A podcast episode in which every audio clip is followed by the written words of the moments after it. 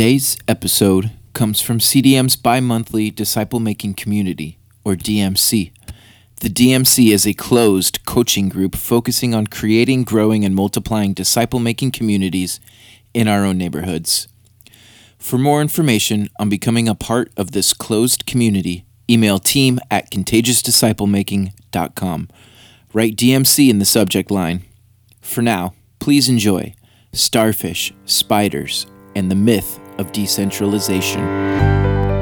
Welcome to the CDM Podcast, a production of Contagious Disciple Making.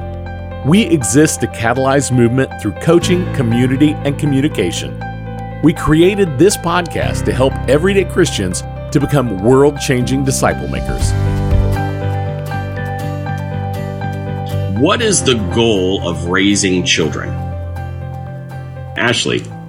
Well, teaching them uh, like to love Jesus, and that would be the goal for them to follow Jesus. Okay, so they would follow Jesus. How would you know if they were following Jesus? What's the metric there? What are you looking for in their lives? All right, Josh. Fruit. Fruit. Okay, they've got some fruit. All right. What else? You know, think both questions. Maybe metric of how do we know they're following Jesus or why are we raising kids? What's the goal there? Maybe um, if they're obeying God's commands in Scripture, they're serving their community. Okay, okay. Now, let me ask you this. If you have an 18 year old daughter and she's off at college and she calls you the first day that she's away from you and says, Mom, what should I wear today? Mom, what am I going to have for breakfast? Mom, what am I going to have for lunch? Mom, is it okay if I buy a soda? Mom, could you send me some money so I can go to the grocery store? You know, is that what we want? Is that what we're going for? No, Josh is like emphatically, no, I don't want that in my kids. Okay, so, what are we wanting when we raise children? Independence. Independence. Okay. In, and then Jolene put in the chat bar independent, healthy, whole people. So, a metric of success of a parent is can my children navigate the world by themselves, right? Do they have to rely on me for everything? Now, do we still talk to our kids? Do we still get information? I'm 45. I still talk to my dad and run things by him. Okay. But it's a very, very different relationship than when I was, when I was younger. Okay. So what I want to sit there and make a point to say, thank you, Rebecca, for advancing the slide, is that raising children is a leadership development process. Okay. And we've just talked about some indicators of a child that is growing up, that they are, are bearing fruit, you know, fruit in accordance to their belief in Jesus Christ and following his laws. Are they able to be independent and make strong, complicated, and even risky situations on their own? Like, do you have to sit there and hold their hand as they cross the street at the age of 24? Well, no, that would be absolutely ridiculous. Okay. We don't want that kind of dependence in our children. And so that whole goal right there is to move them from a place of dependence to a place of being independent. All right. And, and that is, that is when we look at movement, disciple making movements is a leadership development process. And I don't want you to think I'm being condescending by referring to us as children, right? But when we start off in something new, we start off in trying to figure it out and making hesitant steps forward, not always knowing what to do. And so in some ways, when we start off being developed in a new way as a, as a leader, we are starting off as a child. In fact, that's a good quality in some respects because um, you have to start, as they say, was it with a beginner's mind. to look at it with the eyes of a child. So that means you're not so full you can't get new information or learn something new, but it does mean that there is a willingness to accept and bring something in. One of my, one of my, uh, favorite, uh, you know, cult fiction movies, if you will, uh, is a is a Jackie Chan one. I'm, and that I'm struggling to remember the name right now. But in this movie, they go into this fantasy world from our world, and Jackie Chan is the martial arts teacher. And there's this young man who grew up watching uh, martial arts movies all of his life, and so he always knows. He goes, "Let's do Tiger Fist." Let's do, you know, uh, Panther Claw or whatever. He calls out all these moves and everything. And Jackie Chan gets very frustrated with him and he says, here, let me give you some more tea. And so the man holds out his teacup and Jackie Chan begins filling the teacup. And finally he fills it so much it starts to overflow and the guy's like, ah, ah, you know, you've, you've overfilled my teacup. And he says, no, the problem is you have so much in your teacup that you can't receive anything else. You must empty the teacup so you can get the tea. You know? And so that's the, the idea is that we do want to start here, but that's not where we want people to stay. We do want them to get to a point of being independent. And so how do we get there? And there's some right ways and there's some wrong ways of going about it. So today, one of the things I want to tackle is this complicated idea of, of how we get to the thing and some myths and everything around it. So you may have heard uh, there's this idea, or what I'm titling this today is Starfish, Spiders, Leaderless Teams, and the Myths of Decentralization in Disciple Making Movements. Okay. So um, there was a book that came out in 2010 called uh, Starfish and the Spider. And it was very, very popular, um, particularly among a lot of emerging uh, leaders in uh, disciple making movements because it it talked about the necessity of decentralization versus centralization. So in this book it basically said if you had a spider organization, if you cut a leg off a spider, you now have a crippled spider. Or if you cut the head off a spider, it dies. Okay. But if you cut a leg off a starfish, not only will the starfish regrow the leg, but also that leg can become a starfish in and of itself and they said that is the goal for for movement that spider is bad and starfish is better.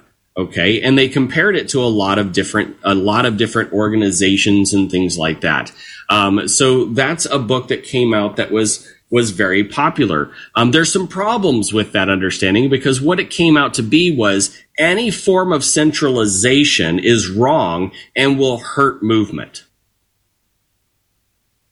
structure. And what then it became is structure and accountability are a spider organization and it will hurt movement. So, Rebecca. Uh, and and again, I think a core misunderstanding as a part of all this is people are confusing attractional and centralization. There, and so there's a difference between those two concepts. Exactly, exactly. That's a good point. And so, and so this became a very popularized thing that we need to do decentralization.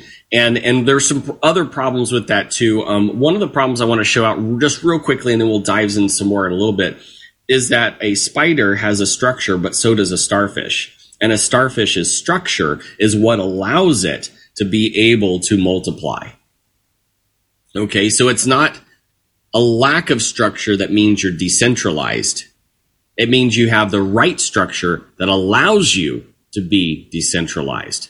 And so that's something that we'll dive in a little bit more. There was another book that came out that became very popular uh, by General McChrystal, and it was called Team of Teams. And it was this idea that you want these independently operating teams that make the decisions that get us to the thing. And he compared it to Navy SEAL teams where um, there was a, a place where some pirates ended up taking over a ship and the and the snipers, the Navy SEAL snipers had those pirates in their sights and no one had to say fire now. They fired when they knew they had the shot. And so they didn't need a command, someone say, you do this. They didn't have to wait for the command but they took the shot when it was available and they acted as one mind. I mean, literally, they shot at the same time. Okay. And so that was a very, um, that was a very uh, interesting thing. But what people often mistake is, is that no one gave the command. I'm sorry, they already had the command. This is our target. This is our goal. You do what it takes to get to our goal. So they already had the command and they just, they didn't, but they didn't have to wait for somebody in that moment to say shoot. But they already had the command. They already had the training that allowed them to function at that high level.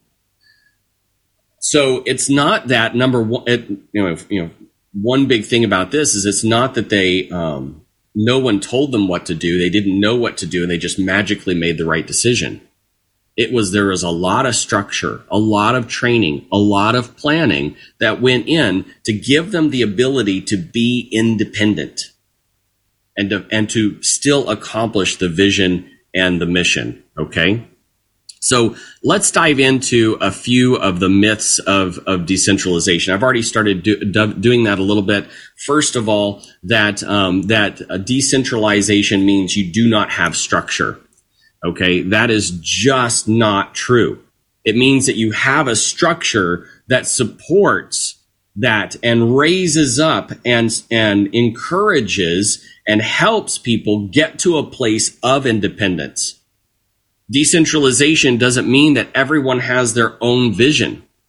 It means a unity of vision that we're all heading to the same place. Those Navy SEALs in that team didn't ha- each have their own vision of what it would take to accomplish it. And that vision wasn't separated from the vision of the command structure that supported the Navy SEAL team. Instead, the command structure said, this is what success looks like. And the Navy SEAL team said, yes, we agree that's what success looks like. The command said, this is the training you need to accomplish that success they said, yes, we will fully dedicate ourselves to that training so that we can be independent and have success. And then command said, in this instance, this is what success looks like. And then, and, and the ways it could, it could unfold. And the Navy SEAL said yes. And then they committed to getting to the six, one of the ways of success that command said to do, either the surrender of the pirates or the death of the pirates. They had two options.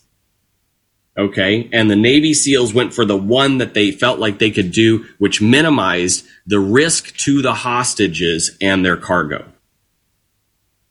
Okay. So a very strong, right, understanding of how everything works together. Um, and then I think that, uh, so that, and then another myth is that there, that any accountability is indicative of control and can, and that will um, hurt decentralization. Uh, I just want to tell you if you've done any study, because all of this idea of decentralization is heavily built on things like Uber, things like eBay, things like um, Craigslist, things like uh, the Navy SEAL teams, and they say, "See, you know, they they don't have a structure. They they just they, you know nobody tells that Uber driver what to do." And I'm like, au contraire.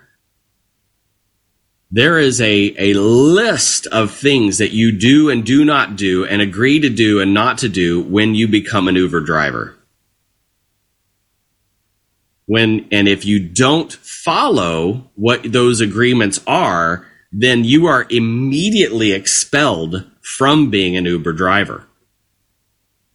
If you don't follow the terms and conditions of eBay, you immediately are put off of eBay. And guess what? If you don't follow the high level of accountability necessary to be on a Navy SEAL team, then you will be thrown off the Navy SEAL team. Rebecca? Paul and I actually watched the show SEAL Team. We did. Uh, uh, I don't know if you guys ever have ever done so, but uh, even with so a within the teams, there's strong leadership. They may have discussions or whatever, but they they have one person at the top. His way goes, you know, whatever, uh, whatever ends up, whatever decision he ends up saying at the end. Also, constantly, as Paul says, they are accountable for every single decision that they make to the people above them. And, and then if they get a call from overhead telling them that they need to do something different, they are responsible to do it upon a, a you know, a you know, obviously court martialing or something like that. And the people who are above them have the overall plan, have the overall strategy, and they have to follow that overall strategy in whatever that they're doing in the first place. Now, uh, I, Paul, if I could just have a moment, I just wanted to make a, you know, quick couple quick points in all this.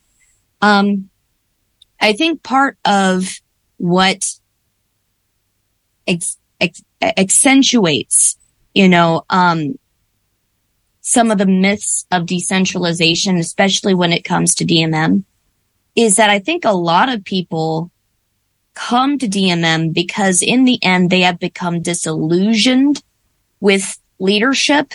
Uh, maybe they've had some problems with, or they have some dissatisfaction with the status quo that where leaders aren't really doing what they feel like is should be done. And so they kind of swing this opposite direction and say, well, then no leaders, all leaders are bad. Any kind of over leader is bad. Any kind of, of idea of, of somebody knowing more than other people about something and we should follow their lead is bad. And, you know, that is an error in the opposite direction. When we look at the scriptures in the first century church, even in the Bible itself, it says God gave apostles. He gave overseers. He gave prophets. He said to appoint elders. You know, he, he is appointing leadership at various different levels, not just on the micro level. He's also appointing leaders on the macro level. And people like, you know, the apostle Paul and the rest of the apostles and the council that ended up being formed, they were, they were the leaders of the time that not only set the direction and strategy, but also was responsible for the spiritual health, which means the correction and of the people underneath them. So this is, this is a healthy thing because God calls leadership people shepherds and that without shepherds, the flock goes astray. People go off on, on all these, you know, weird and different tangents. So, uh, you know, I just want to say that I, I think some of the, the things that have led to the extremity of the idea of decentralization has been a desire saying, basically, I don't want anybody telling me what to do. I don't want to be able to say that anybody to have to say that they are more of an expert than I am. I don't want to have to work with other people on their, their plans. So I create a whole system or ideal that says I don't have to. And nobody else should either. Now, um, I do want to make this quick question. This is an interactive question. What, if you're, imagine yourself as a part of a team, what does, what is the role of the leader? What are they supposed to do? They hold the overall vision or destination point. Okay. Overall vision. They also just represent the whole group and kind of the, almost like the group opinion and desire and vision of the group. Jolene put in the comments that they develop leaders, that leaders on a team develop other leaders. Mm-hmm. Matt, Um, that's Matt. He said, nudge, encourage, prod, and inspire. All right. And Ashley, I think you were about to jump in. Well, yeah, I was going to go back to we've talked before about um, correcting, rebuking, but then also serving. well, You know, the people that they're they're leading. Mm-hmm. Anybody else? Like setting a culture, like leading by example. I want you to imagine that in the group that there is somebody who is either not doing their job or they're being a jerk. What would you want to happen in that situation as a team, as a teammate? I would want to email them before Friday night or wait till Monday. Nicely done, Riley. Nicely done, my friend. Uh, it would be nice to have that addressed, and a leader is a good person to do that. Yes. Mary says that she'd want them to leave. One, one thing that would be great to see is other members of the group stand up and help correct. Yes, that that can. Ultimately though, I'm going to say the responsibility. I mean, okay, again, if it's a personal matter between people, the Bible says to make sure you go to that person directly and not just rely on somebody else to do it for you. But if it's a, if it's something that is obvious a problem inside the crew, the leader is ultimately responsible for addressing it and correcting it. That's something that we're, that perhaps in our American culture nowadays we're uncomfortable with the idea is that correction is a service to the team. So you, a leader serves his team in these ways. That is their role. People are more comfortable when leaders do their role in the service of their people in the, in the, in the right attitude and under God's direction. It goes awry when it changes to where they're doing their role in service to them at the expense of their people and perhaps God's purposes. However, their role and what they're doing is a service to the people. They serve their people by providing vision, helping a strategy of learning, of development, of correction, of encouragement. And ultimately they are responsible. What we see inside this, and so what happens a lot in decentralization is it creates toxic, uh, toxic fame I would say, or toxic influencers because they get to have perhaps an, an, ability to put themselves forward as an expert or as a person who gives encouragement or can be applauded in what they're doing, but they have none of the responsibility, none of the responsibility to the people that they're serving or to the people that are around them. They don't, if someone else decides to do something wrong, well, that's none of their business. They're not their leader. If somebody decides to do so, uh, that decides to do, oh, well, that's their own thing. Well, they're having a hard time and, you know, or they need to be able to get better. Well, that's, you know, ultimately that's not my responsibility. The failure and success of the team is not on me. I'm just a person who gives some information and encouragement and, and, you know, that's it. So there's a difference between a coach and a leader. And so I, I say all this to say this is a, a lot of the heart of the where decentralization goes awry is that it says that there that there shouldn't be any leaders and that actually robs the church of the essential role that leaders play in all of these things. Now, I'm sure Paul is going to uh, uh, going to talk about this later, but uh, about how it is in movement. But like I said, this is some of the this is some of the heart of the problems when we talk about the extreme parts of what people really mean when they talk about decentralization half the time. All right. That's good stuff. Thank you so much, Rebecca, for diving into that. Um, let's go into what does it take to have uh, a decentralized team? Okay. Uh, what does it take to have a decentralized team? Uh, because that's where we want to go, right? Is we like this idea of having this team that can evaluate what is happening on the ground, make decisions accordingly, and be able to get to movement without always having to check in with someone else, right? Now, it doesn't mean you don't check in with someone else. I'm just talking about it's like that kid. They're not having to call and say, should, should we have a prayer calendar? Should we have this? Should we have, hey, Paul, should, should we engage the lost? Hey, Paul, can I invite people to my church? You know, we don't want that. We want people who understand movement, who have the ability to make decisions within that context to move forward, but then come back and can get, get into some evaluation. And we're going to talk about that in just a second. The first thing, in order to have a, a uh, decentralized team, is a radical commitment to a single vision and purpose. A radical commitment to a single vision and purpose. Okay, where does this come into, into contact? Sometimes we see people in the United States say, I'm going to use movement principles to grow my church. Okay. That we know that if you focus on movement, that churches will grow.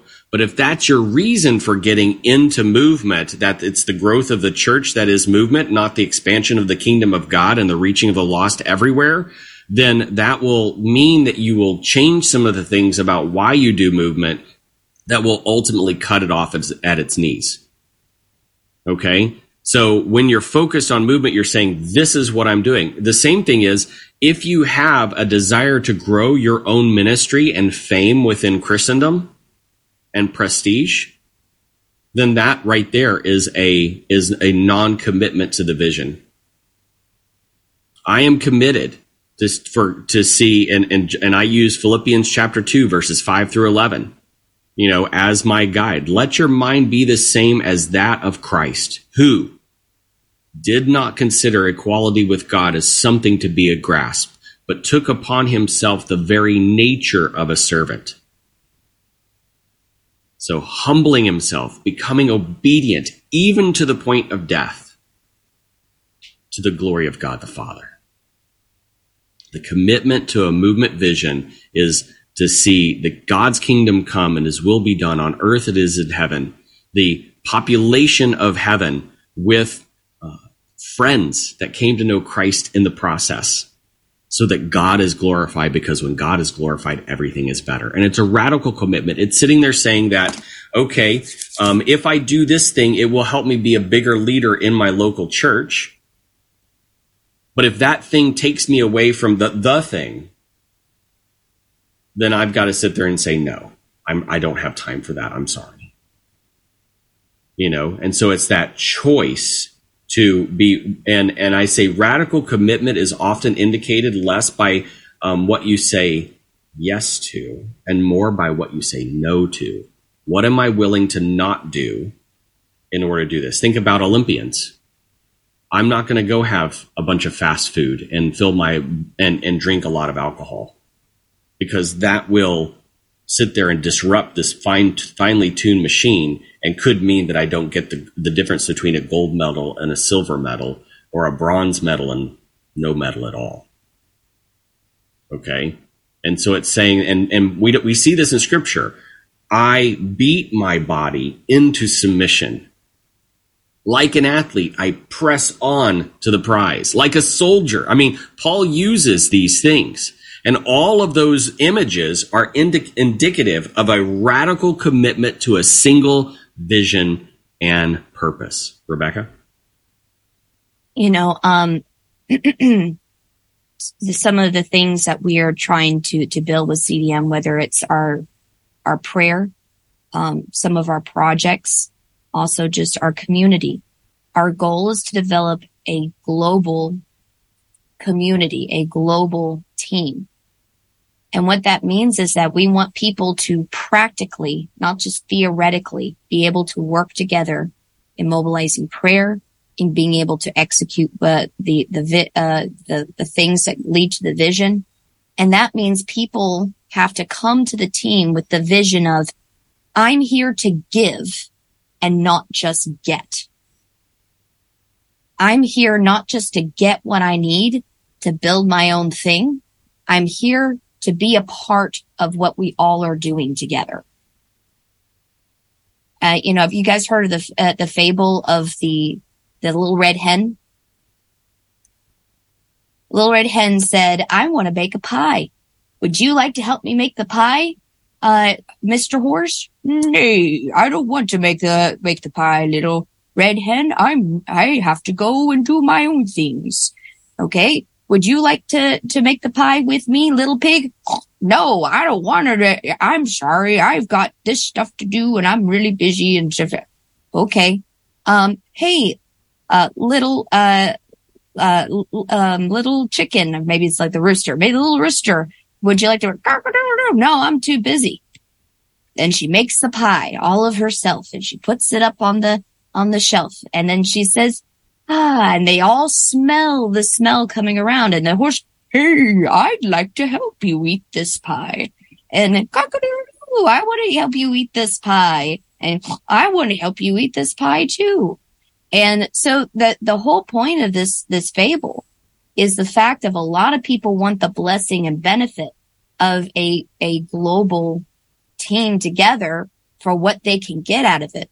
But it's also what you give to it that actually makes the thing in the first place. And so the reason why I'm saying that is that even to be how that can, how that practically can lay out is that if you're trying to have a team that where we're all building this together and they're all trying to only take what they need for their own people, then it doesn't actually build the thing in its ever. And so that's why you have to bring people whenever, that's why a singular commitment of purpose is so important when you're doing, uh, trying to build teams and to lead teams. Yeah. To Rebecca's point in the Navy SEALs, as part of your training, you have, uh, the instructors will rank you based upon how you're doing, but then they will ask your teammates to also rank you. And you could be an alpha dog who is the top of the class in terms of accomplishing everything, but your teammates may sit there and put you in the bottom because they see that you're not a team player. And they're going, man, I, I mean, that guy is awesome. He's, he's a, I mean, he can do it, but I don't want him watching my back because he's out for himself. And so there have been guys that were dropped from the Navy SEAL training program, not because they failed to accomplish the things the instructor wanted because they were in the bottom three of their classmates' evaluations and they were unable to turn that around uh, by the uh, prescribed date. I mean, that's that's the kind of things because being a team player is a strong indicator of that. So the next thing that we do, so not only do we have a radical commitment to a single vision and purpose, but we have to have a commitment to constant training, coaching, and mentoring. Hey, family, Paul here. I want to take a quick moment and share something you may not know. CDM is a nonprofit ministry. That means everything we do is supported by individuals just like you. This year has been pretty busy with launching the Freedom Initiative and the Next Generation Project, as well as coaching people and training people to be disciple makers in their own spaces. We haven't been able to spend a ton of time fundraising, and we are facing a budget shortfall. We need friends like you who would commit to being a monthly supporter of all the wonderful things we do here at CDM. We're looking for 1,000 of our listeners to commit to giving $45 per month. If you can give more or less, that's great. We just want to keep serving God by serving you and equipping the body of Christ to make disciples and start movements. Just head on over right now to contagiousdisciplemaking.com to donate, or you can do it right through our app. Thanks for listening, and thanks for praying, and thanks for giving. So, the next thing that we do so, not only do we have a radical commitment to a single vision and purpose, but we have to have a commitment to constant training, coaching, and mentoring. So, um, in DMM, everyone, everyone wants to become a trainer because training is easy.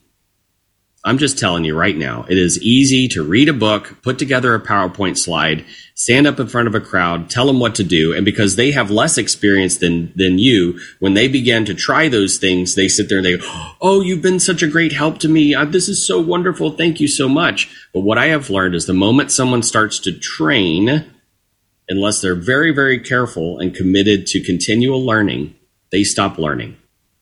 It arrests their development as a leader in many cases, not in all cases. Once again, if they get to the right place and then begin training, it actually helps their development as a leader. But if they start it too early, it will arrest their development. I'm telling you this, this is the process that I followed. I sat there with my father almost two years in trainings with him before he began to give me a single thing to train.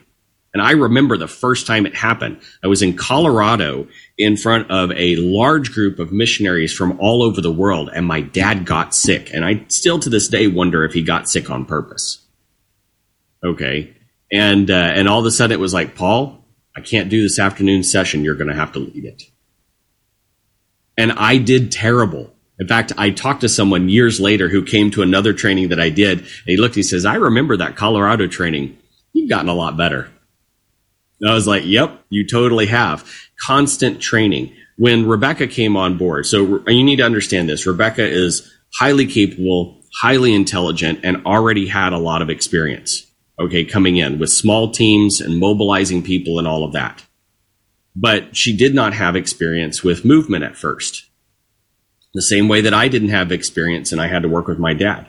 Rebecca sat there and read the book Contagious Disciple Making she listened to every single podcast multiple times at that time. We had countless conversations, hours and hours and hours. And she shadowed coaching calls for what? Almost like six to seven months before she began to take coaching calls of her own. And even then, when she began to take them, I would listen in and then we would debrief afterwards. There was a it was, whole It was process. a pretty intense process. It was an intense process of absolute immersion. Okay. But what does it, what do, now we, that was like that commitment to training and that intense process meant that that first year was dedicated to that. But the years since then, she's an independent leader and doesn't need me to help her do anything. We still work together. We still, we still learn together. We grow together. We're now peers together.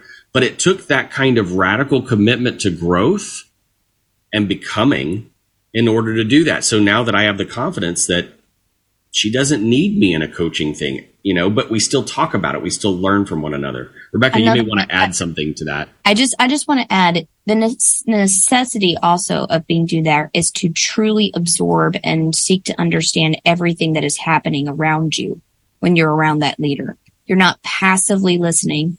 You're not just existing in that space. You're trying to assess like, why did they say that? How did that happen? You know, what is the principle here?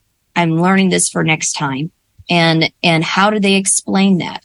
And that process, Paul says it was about a year, but the reality is, is it was an ongoing situation. Even to this day, on other elements, I'm learning from both Paul and also David and from various different other things, but few parts that I don't know quite yet or I'm not familiar with and I will seek those out to be able to understand the true nature of them. So, you know, that to, to put Paul's point, you know, our goal is to get to a certain place where people have these competencies to be able to say, I can make basic decisions in that self. But the journey there, it, you can't do that day one because you have to have a shift of understanding of how to operate and an understanding of the principles a lot of people say may say right now like we don't know what's going to work. So that me and with the implication of then anything goes. Nobody can say if anything's the right or wrong way. But that's inaccurate. It's like going to a doctor and saying we don't know what works. So therefore just you know let's just try anything anything. Let's just pick up this rat poison and see if it kills you. I mean it's like obviously we know some things will work. Some things don't work because of the principles that are there and some tactics, though at the, some people on the surface looks like it's harmless, it actually violates, can, can violate movement principles. The other thing I'd like to say, Paul, on this is that I recently, the, a couple of months ago, I talked with David and I asked him and I said, it, it, well, he told me, he's like, in, in all of Africa, from the top of Africa to the bottom of Africa, I've just recently gotten a call from some of those leaders that I've trained and he, and he said for every five days, a church is formed. And I said, wow, every five days, a church is formed. I said, and I sat there and I, because I know from being a leader, how could they possibly know that? That in other words, it's a huge landmass. How could they possibly know that? He said, Oh, well, it's simple.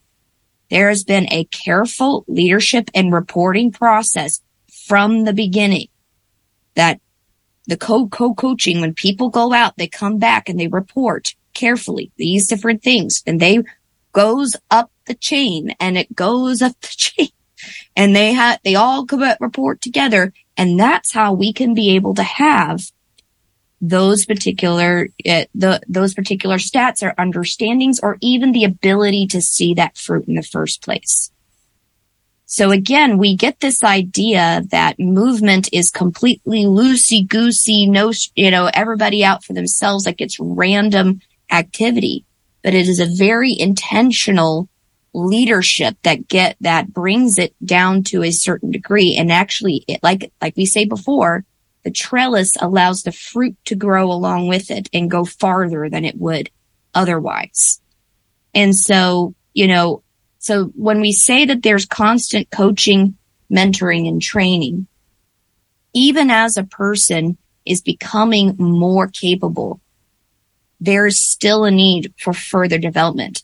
There's a lot of people who are kind of familiar with the first two or three, maybe even five original strategic elements, you know, like the um, disciple worth multiplying, prayer, engagement, you know, just DBS. They're, they're, they're kind of more familiar with those, but they haven't yet experienced the back part of it.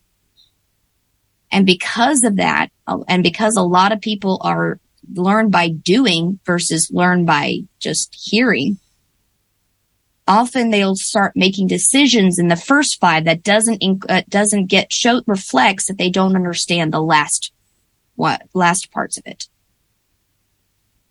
and say well it, it's kind of like where jesus some people come to jesus and ask him a question and he's like you don't even understand the premise of what you're asking you know this is the question you should be ask answer and so that's why there's a need for continual development as you go on yeah, and even even one one of the writers of the epistles sat there and said, "I would love to be. You're, you're at the point I should be giving you meat, but I'm still having to deal with the milk of these basic things, you know, because obviously they haven't gotten those things yet either.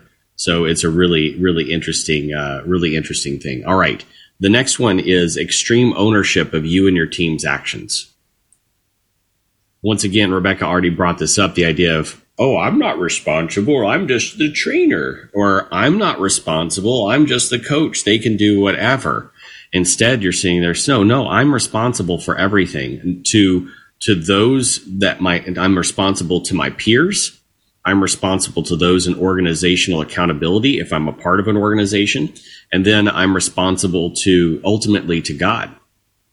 One time I was, uh, I was talking to a group in France and uh, they had just experienced uh, one of their teammates was martyred in Africa, and uh, and that was a rough time. And my job as a leader is to deal with hard situations sometimes.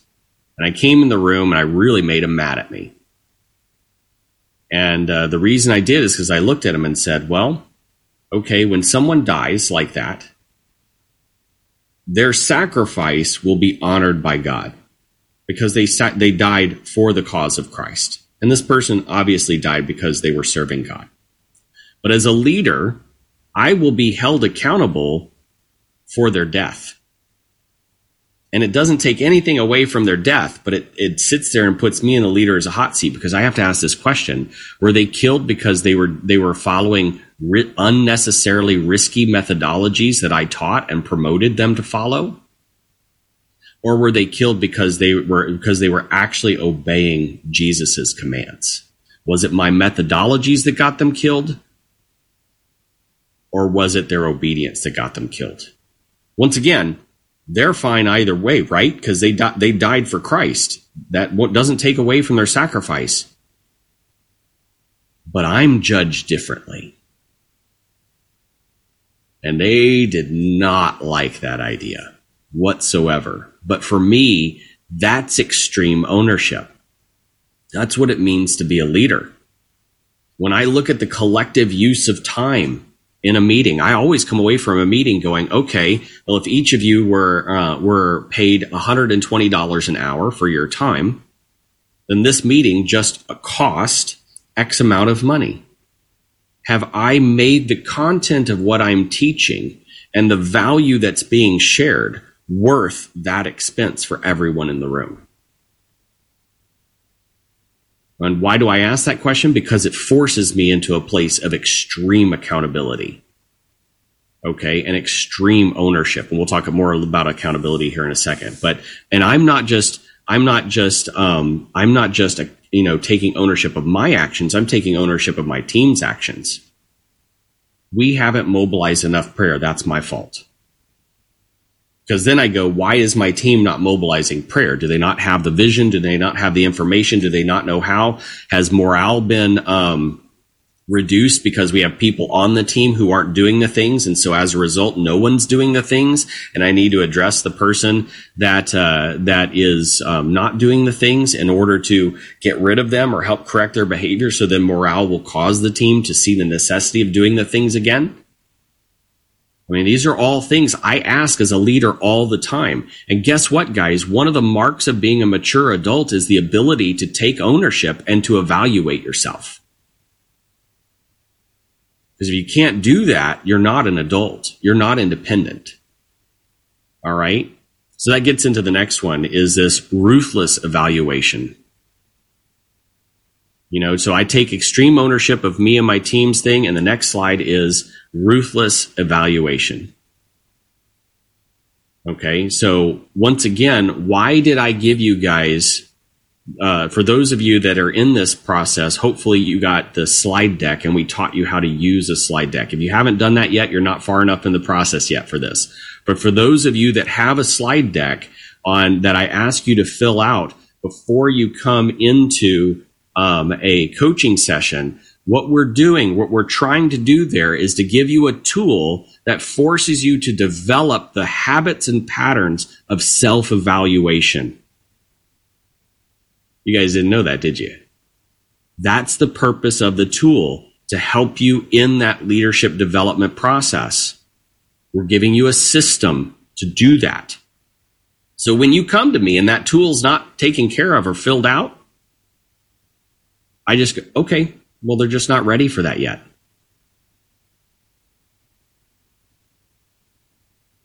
Because a leader ruthlessly evaluates themselves. If you come to me and I see things that are there that aren't reflective of reality because maybe you got lazy and you didn't evaluate, then I go, that leader is not ready to be independent yet. Because if they were, they would lean into that and they would ruth- they would value the process and they would do it because they value the evaluation. That's what a Navy, a Navy SEAL teams do. They come back and they do what's called an after action review and they sit there and they go through every phase along the way in the mission and they ruthlessly evaluate you went here why did you go there did you not see this you went here why did you do that did you not see this why did you make this call versus that call and the so the leader does it with their team and it gets hot those are all everyone in a navy seal team is an alpha male Okay. And they're good at what they do. They're driven and everything else. All right.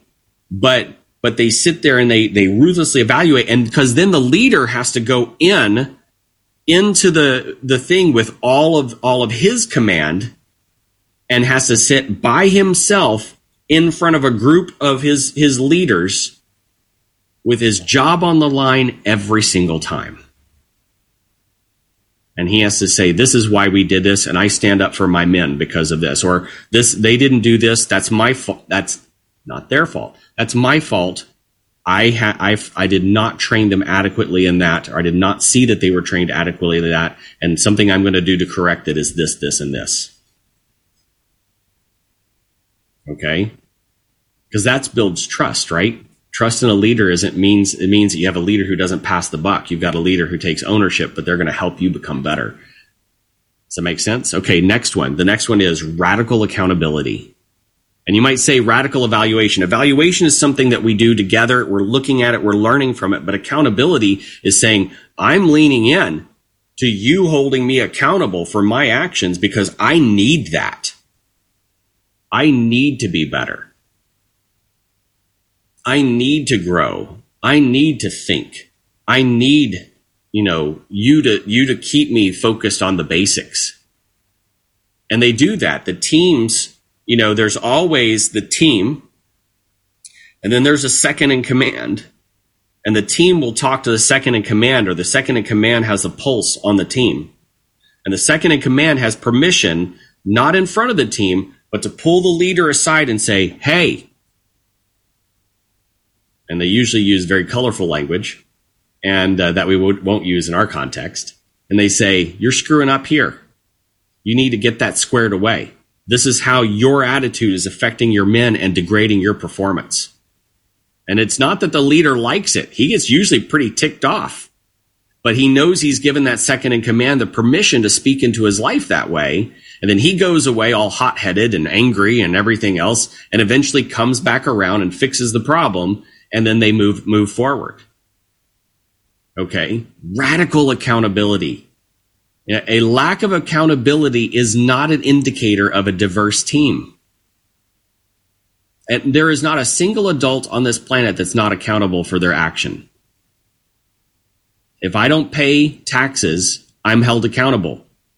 If I break the law, I'm held accountable. If I yell at my kids in a domineering and overmuch way, not in the moments of frustration and discipline that we all have, but I'm talking about a consistent abusive way, then I'm held accountable. You know, so accountability is a lack of accountability is not an indicator of independence. Instead, acceptance of accountability that is helpful for me to accomplish the goals that are in front of me, that is an indicator of maturity and independence. Rebecca?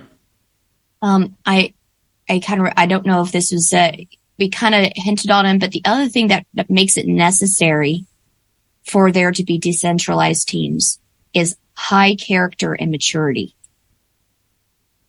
High character and maturity.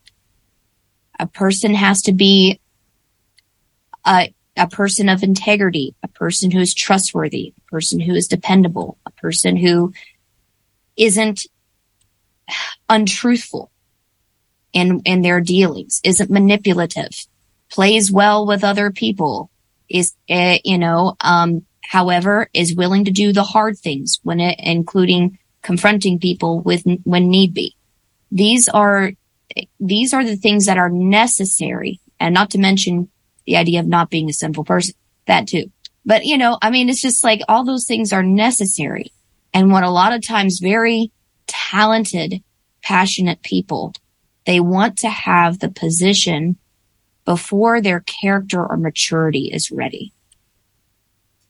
And that only creates leaders who do, that end up destroying themselves because they don't have the character or the, um, the maturity to be able to handle that particular role all by themselves at that time.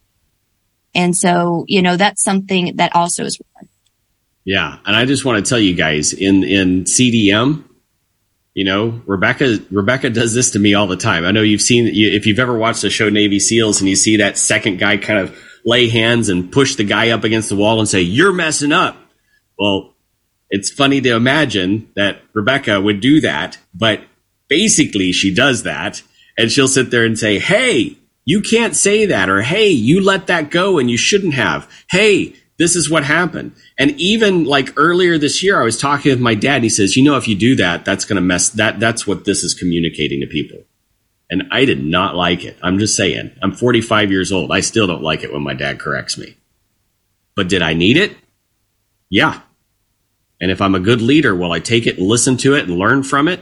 Yep, I will. Now, I don't let everyone speak to me that way. I give people permission, but I give the right people, people that I trust who are going to tell me how it is. I give those people permission in my life so that, so that I can become better, so that I can serve you well. Rebecca? Little helpful tip. This is just a little freebie thrown in. How can you know the difference between a toxic leader and a, a, a, you know, a well-intentioned leader? The people that they put in their lives closest to them are not sycophants. There are people who would be willing to confront them if need be. And I can tell you, I, I mean, I hate to say it, but it because it maybe make me look like I'm pretty bad. It, uh, Paul does allow me speak into his life quite forcefully at times to towards certain ends. And so, in other words, a, again, if you if you look around the people around the person, if nobody ever confronts the person, and nobody says anything, if everyone just said, if somebody, if they say one thing and they turn around and say another thing and nobody ever gets, says anything about it, that's not a good sign. So leaders, even top leadership will have people around them that hold them accountable if they go off. And people who have the intention of getting away with things will surround themselves with people who won't. Yeah, that's a big one. That's a big one. So Rebecca, Rebecca speaks into my life. My dad speaks into my life. I have a uh, every Friday. I have a friend of mine who comes over and we pray together. And uh, he's a newer friend, but he's getting the ability to speak into my life as I open up and show more about it. And my buddy Joel across the mountain, he can he he can speak as forcefully into my life as Rebecca does. And so, Paul has a counselor too. And I have a counselor, and my counselor will. Uh, I find counselors that don't have a problem cussing at me. That may not be for everyone, but uh, but is for me, and uh, and so I, I openly embrace that kind of uh, that kind of thing. Okay, and once again, I don't let everyone do that, but I have I have some people do that, and then the people that I serve, they know that they could go to Rebecca and say, "Hey, Paul did this." Could you help me talk with it? And if Rebecca's Rebecca's doing it, she's going to say, "Well, this is how to talk to Paul," or we can go to Paul together. She's going to follow the Matthew 18 process, right? Once again, there's a structure, there's a process. Okay. And that's been given by God in those situations. So, what is the goal of this? Well, we, you guys, anyone who's been through the CDM training has seen this chart before. We talk about fragile, resilient, and anti fragile. When people are getting started in the learning, they're fragile. And I'm just telling you guys, fragile needs more structure, not less. Just like little children. Little five year olds need structure. DJ needs structure. All right. You know, uh, you know, uh, kids need more structure. Any counselor worth their salt will say kids need structure in their life in order to know they're loved. That's interesting. In order to become, be they will become anxious if they don't. And notice how nowadays, um, you know, kids are more anxious than ever because they don't have correction and stability and, and structure. And think about adults I don't know what to do. I don't know what makes me successful. We get that in DMM sometimes. So what do I sit there and do? Okay, do you have a prayer calendar? Let's get started on the prayer calendar. All right. Are you, do you have you identified your areas of engagement? Let's get you started on, on your areas of engagement. Have you, are you keeping your conversation quadrants? What's making you successful there? Okay. These are structures designed to help you know that you're being successful and heading towards and heading towards movement. It also are tools to help me know that if you're not being consistent in those things, because consistency is an indicative of growth and of independence, then I can sit there and go, okay, well, we're just not ready for that yet. All right. And so those are some things that, that I watch. We want to move into resilient, but ultimately we want to move into anti fragile. I, I imagine all the time if a cataclysmic event comes and you guys lost contact with me, have I served you well enough as a leader that you'd be able to form a team of disciple makers and make disciples without me there? And that, and, and not everybody would be in the same place. I mean, that's the thing is that it, again, it doesn't happen day one or even day, you know, even two years perhaps. It, you know, you have, you can put seeds in there but the idea is, is that it's a process over time. Exactly. So let's go to the next slide. Um, I want to talk, address a couple of things. Rebecca already addressed one a little bit, so I'll touch on it in a moment. But the idea that your invitation matters. So what I have learned, and I'm sorry, I'm having to accelerate for time, so we'll try to have a time for questions later. Uh, but invitation matters. Why did someone come to be involved in movements? Did they did they come invo- to be involved in movements because they were uh, they didn't feel like the leadership at the organizations they were a part of, whether church or a ministry, were giving them an opportunity to lead? Well, when I when I run into people like that, I go, hmm, all right, is that a legitimate? They were being held down, or were there serious problems that those leaders saw and this leader in front of me haven't corrected? So I can't make a decision either way. I don't have enough data. I only have their word. So then I give them a prayer calendar and the conversation quadrants. Are you guys seeing a process here? And then I start holding them accountable. If they don't respond well to accountability, then I go, maybe it was because they had a character flaw. Then I correct something about their ministry life. They, and I try to do it in a right way, the best that I can. But if they don't receive correction, then I have to evaluate that again. Then I can, then if our relationship has grown far enough, I might correct something in their personal life. If they don't receive correction on the personal life side of things, because remember, we're also in ministry. It's not just business and personal. It's integrated, right? Then I've got to go, huh, okay, now we might have a problem. And then I have to pull them aside and I have to sit there and say, do you recognize, I can see that you're receiving corrections if I correct you from something important in ministry, but you're not receiving corrections when I look at something that I see that you need to work on in your character. And then I see how they respond to that conversation. Okay. So the invitation, why did you come to movement? Did you come to movement because you were angry and frustrated? Did you come to movement because they said you can become this leader of thousands and tens of thousands and all of that? Why do you guys think I keep telling the stories of movement leaders disappearing in the shadows. And I hold up John the Baptist as one of our heroes. Because I don't want people in this who are in there in that for their own fame. Okay? So that gets to the next one. Motivation matters. Your invitation, what brought you into this space and into this process matters. Do I just want the tattoo on my arm that says I'm a Navy SEAL so that everyone thinks I'm this big stuff guy and will buy me drinks at the bar, that guy is not going to make it. He's not going to make it on the teams. He's going to wash out. Okay. The other one is motivation. Why are you doing it? Are they coming in for themselves? Are they coming in for their own fame? Are they coming in because they didn't think they had a place over here, but they have a place now to be able to be the big leader on top? You know, often I can see their motivation real quick by how fast they want to become a trainer or a coach. If they've been in for like a month and they're like, I need to be training this and everything, and I start going, it's not always indicative, but I sit, it's one of those little yellow flags. I just sit back and then Rebecca and I talk and I sit there back and I think about it and I go, and, and she'll either, we, we either push towards a confer, a direction, a confrontation, uh, and a gentle, nice confrontation, or I sit there and say, well, let's give it more time to play out. This is what we're watching for. And Rebecca and I have these conversations about every single one in CDM all of the time. I'm just hey, telling we you. love you. This is we, all. This is all stuff that I mean. We don't talk about you like, you know. It's like we love you guys. You know, we love you guys, and we're like, okay, you know, all right. If if this is the image that God has for who Josh is going to be, or who Vitali is going to be, or who DJ is going to be,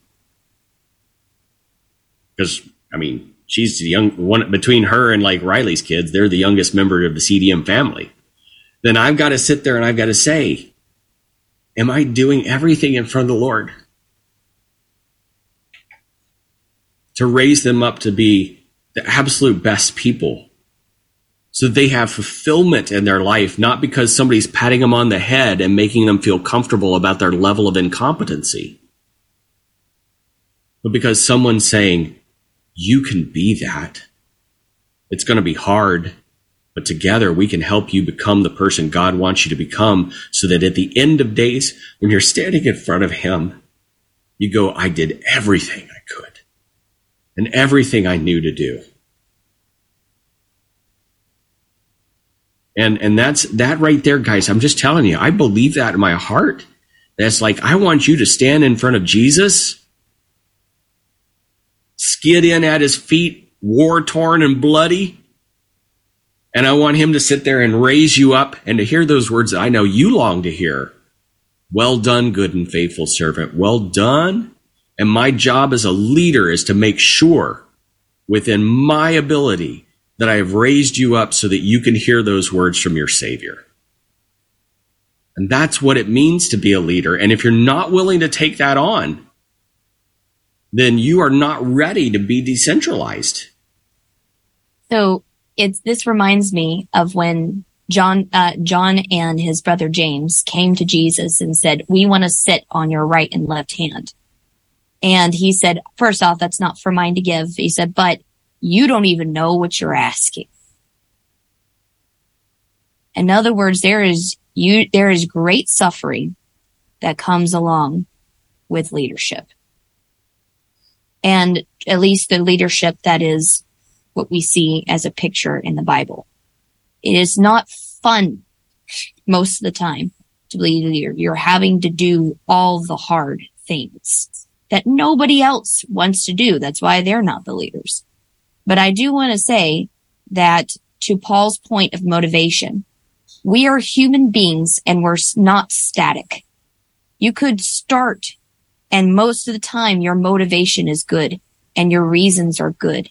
But then Satan can come in and corrupt and tempt you to a different motivation. And ministry, it can be very sneaky so because so. you can confuse your desires with what the, with the kingdom desires, right? And so part of this is you have to constantly evaluate what you're doing.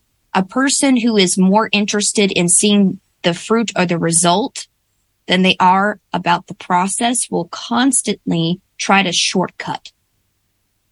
Instead of learning the hard skills, instead of lear- learning the hard things, they want to just find something else that will shortcut them to the next level. And that's something that we have to be very careful in being able to, to look for. A lot of people, again, can point to bad motivations for a lot of different things. But ultimately, God says if we judge ourselves, we will not be judged. And that's why, first off, we have, if we're hoping to be leaders someday, or even as now we are, we have to hold ourselves ruthlessly accountable for our motivations and for what we're doing and, and what we're willing to give up in order to be able to seek the kingdom. Yeah, that's exactly right. I mean, what I, what I tell people all the time is to sit there and look at what Paul says. His he, there's a couple of times in his letters he summarizes the things that he has had to go through to be a leader. And if you're not willing to go through those things, then you're not ready to be a leader. And it's not that I want those things, but I have to sit there and say, Jesus is worth it. The lost are worth it, and you're worth it. And that's huge. So I'm going to get into my last side right here. And uh, do you mind if I ahead. just say one thing? Because yeah, I, sure. I want you to be able to have the last word, Paul, on this type of thing. So, um, oh, it, I think this might be a good place. I, I wrote this down, guys. I think again, when we're looking at the current Christian culture that we have, people want to create networks and support groups rather than teams and true church community.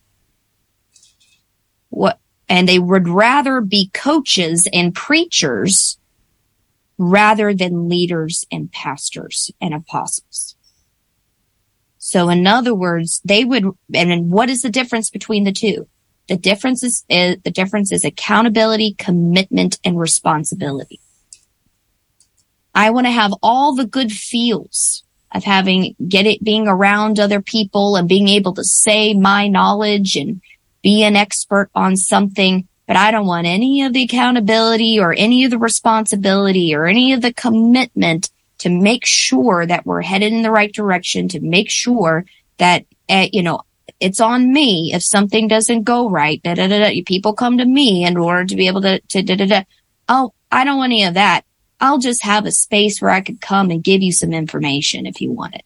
And if you don't, that's fine. You can go away and whatever you know, that, that they don't want to get, they want to have, and also groups, you know, I could come if I want, I could leave if I want, I could do whatever I want. You know, that's not a team. That's a support group. That's a network. And so again, if we're trying to form a team, if we're trying to have actual leadership that necessitates a plan that we work together with commitment and responsibility and accountability to one another. Yeah, and and I don't advance, Rebecca. We'll stay right there. So, if you guys want to read more scripture about that idea and that attitude of leadership, I'd recommend reading Second Corinthians. Take a look and read Second Corinthians. Look at what Paul is doing. Look at why he's doing it. Look at how he sees himself in the light of Christ and his role and what he does. It's an incredible book on what it means to be a leader. Not just to read the words he's saying, but look at what he's like, why. What is he doing in that moment? He's giving pictures. There's a reason behind what he's saying. And it's an incredible book. And I would encourage you guys to all, all read that. And let me just tell you, you know, this is what it means to be a leader. And are we all there? Do I even feel like I've arrived yet? I feel like I'm still in process. And I hope that I still feel like I'm in process until the day I stand before Jesus. And even then, I believe I'll still be in process because I don't, I won't enter into heaven and know everything immediately. I won't be God. Instead, I will be, still be learning about God. And now I get to learn from the perspectives of all the people. Okay. So it's really important to have that attitude at all times that you are continual growing, to continually becoming better, leaning into this. And then you get to a point where you can do it. My dad started off in Africa with 11 leaders. There were more. Some came and some went and things like that. But ultimately, the movement in Africa was started by 11 African men and, and the men and women on their teams. When you look at Shodankeh Johnson, and I've met his leaders. They looked at him like he was their, their spiritual authority in their lives. If he said we're fasting today, they fasted today. I mean, that's the kind of, that's the kind of the authority that he had. And his house was open all the time for the guys to come in and to live with him and to be around him and check with him and talk to him. It was this constant flowing thing, but it allowed him to develop the leaders that then would then lead the movement that changed a country. Okay. And that's that same process that, that we follow even here. Look at David, uh, David Parrish. You know, he sat there and repeated the training over and over and over again, always looking for holes and, in understanding, innovating and coming back. And are these innovations getting us to the, to the goal? Are we doing all of these things? I mean, just wrestling and wrestling and wrestling. That's what, that's what David Parrish did and uh, and everything else. And then and then finally they came upon something. And guess what? When I talk with David Parrish, although I know I'm talking with a guy who's leading a movement that's that's running 27 group or 27 baptisms every day,